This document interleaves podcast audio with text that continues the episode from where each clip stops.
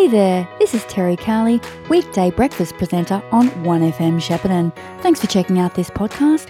It was recorded live as part of The Brecky Show, which you can catch 6 to 9 a.m. Monday to Friday.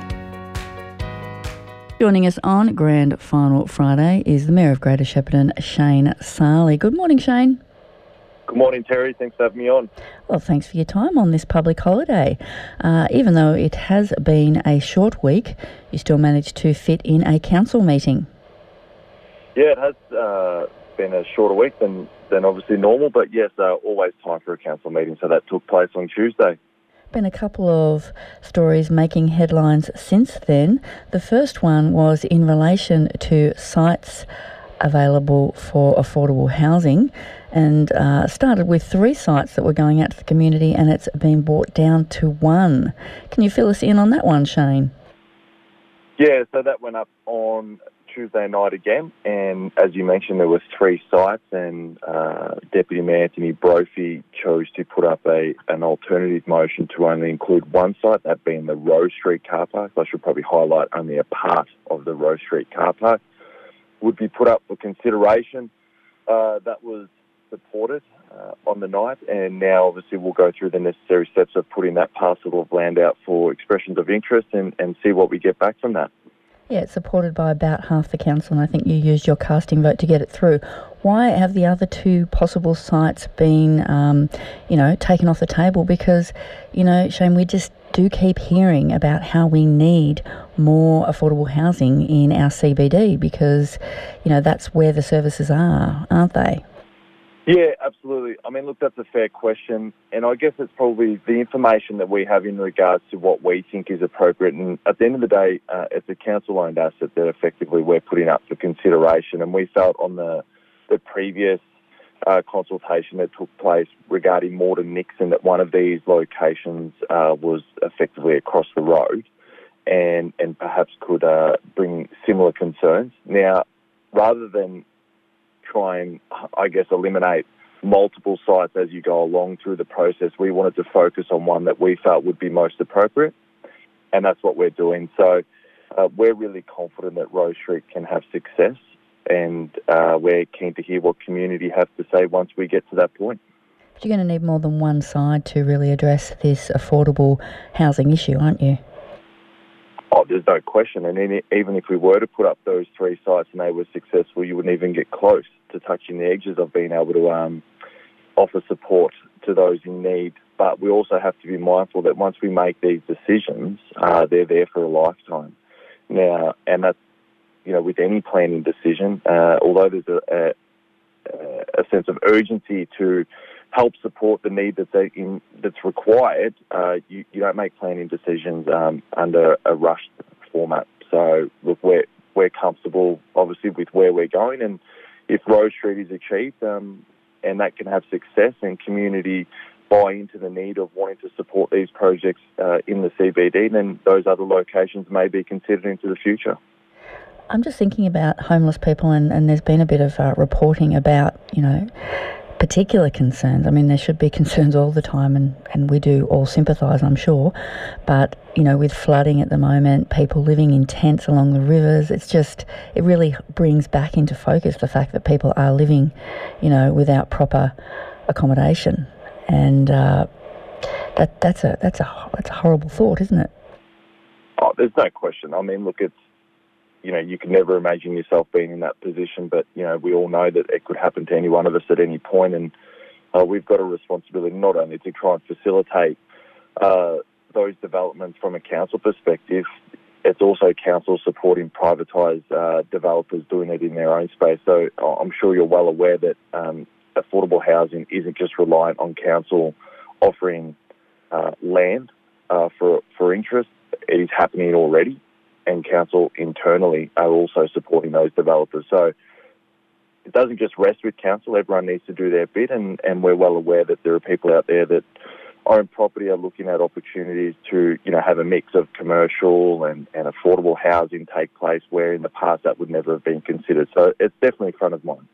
The whole um, public consultation sort of process for things like this, though, is a real challenge, and I don't just mean to, you know, to um, zoom in on council in particular, but any sort of government or organisation. I mean, you can put something on the internet, you can, um, I guess, put something in the paper. We could be talking about it now, but how do you really reach those people that it affects the most, and the, you know, those the most vulnerable in our community? I mean, how how can they have input into these sorts of pro- proposals? That's a real challenge, isn't it?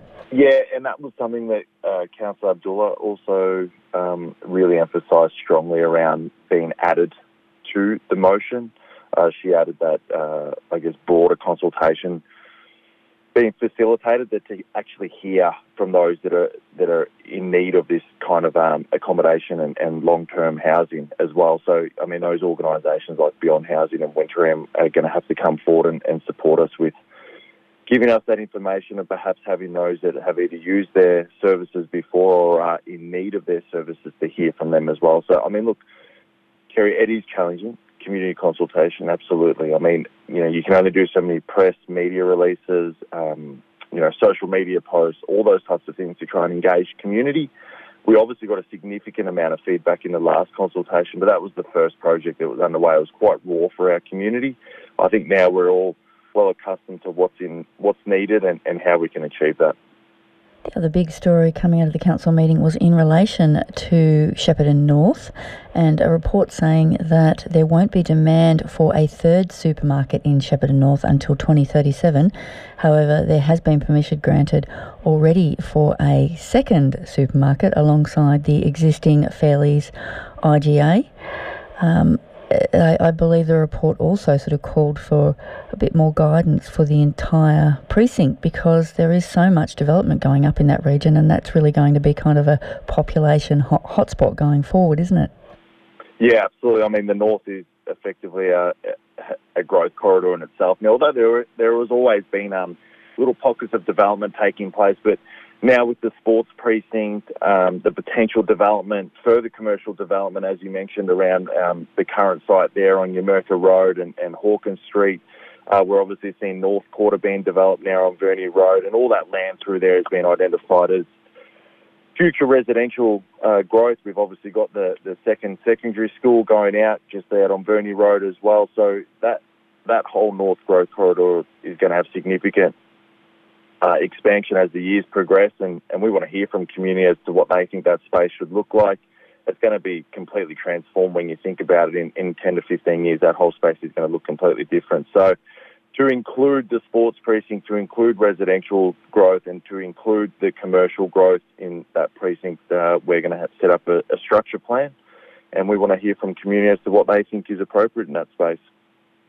Another item that was addressed was council opposing single member ward, the single member ward electoral structure, which is probably a little bit of jargon there for most for most listeners, but essentially, I'm sure you can explain it better than me, Shane. We have is it nine councillors that cover the whole of Greater Shepparton and they can come from anywhere, but under a ward structure they would be geographically allocated. Yeah, that's right. So, look, we're probably one of maybe four or five local government councils within Victoria that currently don't have a ward system. So, in some ways, we're probably fortunate at the moment. Some of your listeners and even yourself, Terry, might recall because it wasn't that long ago that we had a, I think it was the old Rodney Shire uh, Shep, Shep City Council in Shepparton Shire. So that was effectively like a ward system. Uh, there is talk about, you know, come the next election that we would be uh, moving towards a ward system. We're not sure whether, obviously, that it's been proposed as individual wards, but there are many regional cities that, you know, say for instance, we've got nine councillors, they would have three by three, so you'd have three councillors per ward. Uh, an individual ward system would create even more probably issues uh, in itself. Uh, so, so that's like, is that like wards within wards sort of thing? As in the three by three, or is that what? No, I'm just thinking. You're saying so there'd be probably be three wards, three councillors for each ward. That's how that's how it works in other regional cities of a similar demographic size to um, Greater Shep. But the individual ward system, from the reading I've been doing it, it's, it's based on population. So they'll just divide. So you're representing the same amount of people. Does that make So Yeah, yeah, yes, I understand. it. I I said geographically allocated, but that's Yeah. not correct. It, it would be more population because there's no Yeah, point in having population. three for Shepparton and then three for outer areas if there's far less population, I guess. correct. But I mean, we, we'd all like to see um, more people standing for council that are that are from those outer areas, though, wouldn't we? Oh, there's no question. I think it's just more about that you might only have uh, one candidate perhaps isn't as strong in those areas that get in and don't necessarily offer the representation, and then you, you can have some really strong candidates elsewhere that would miss out because you can only get one person. Well, you do see that. You do see that happening in the surrounding um, councils, don't you? I Yeah. think like Strathbogie and, and places like that. I think some of those councillors, uh, you know, were elected unopposed at the last election. Yeah, and one of the other things is that you can actually then have people that will go and represent a ward that they don't live in as well, just to get elected.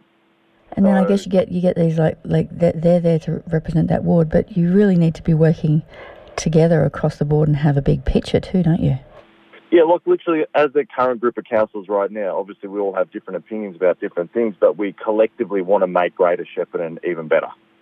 So we don't sing, we don't sit there and simplify, you know, oh, we need to do this for that area, and if not, well, I won't do this. And if you then can imagine eight individual wards, when you're talking about nine individual wards, if, if you're then talking about a particular area that isn't relevant to you, it, it would be hard to allow you to offer that contribution to want to enhance that area. You're always going to be wanting to defend your Yeah, it sounds like a bit of a ni- nightmare actually.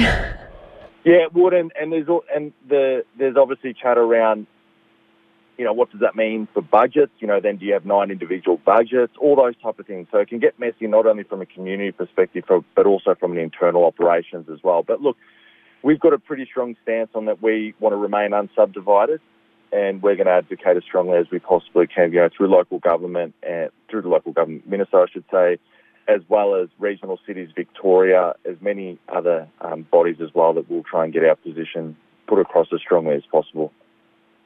Shane, I think I better let you get to the gym. If uh, the most recent McPherson Media publication of Don is any guide, you've got a modelling career to think about. Uh, that'll be a first and last. I think. Oh yeah, N- never say never, Shane.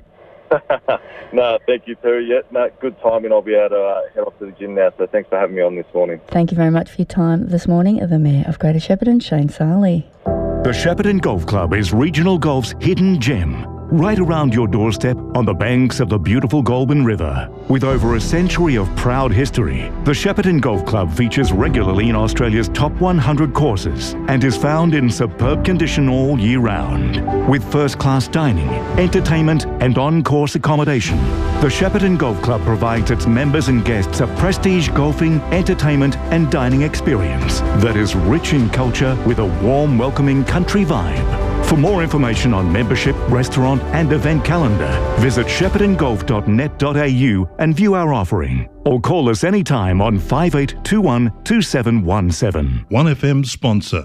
Footy finals are upon us again. Do you want a new TV to watch your team win the Premiership this year? Jason's TV have large Samsung TVs on special with stock currently available. We love selling the Samsung TV range because not only is the picture quality great, but they have the best smart TV functions, including Kayo for your sports viewing and the footy finals. Jason's TV can home deliver and set it all up for you with full instructions so it's easy to use. So for huge savings on your next TV, call Jason's TV 0403 688 666. 1FM sponsor. Station sponsors McNamara Real Estate are now servicing the entire Goulburn Valley area. Our proud local family run business is pleased to offer you a comprehensive service that comes with decades of local real estate experience between our team and is the region's best value agency, offering the area's only all inclusive capped price commission rates. That's right, capped price commission.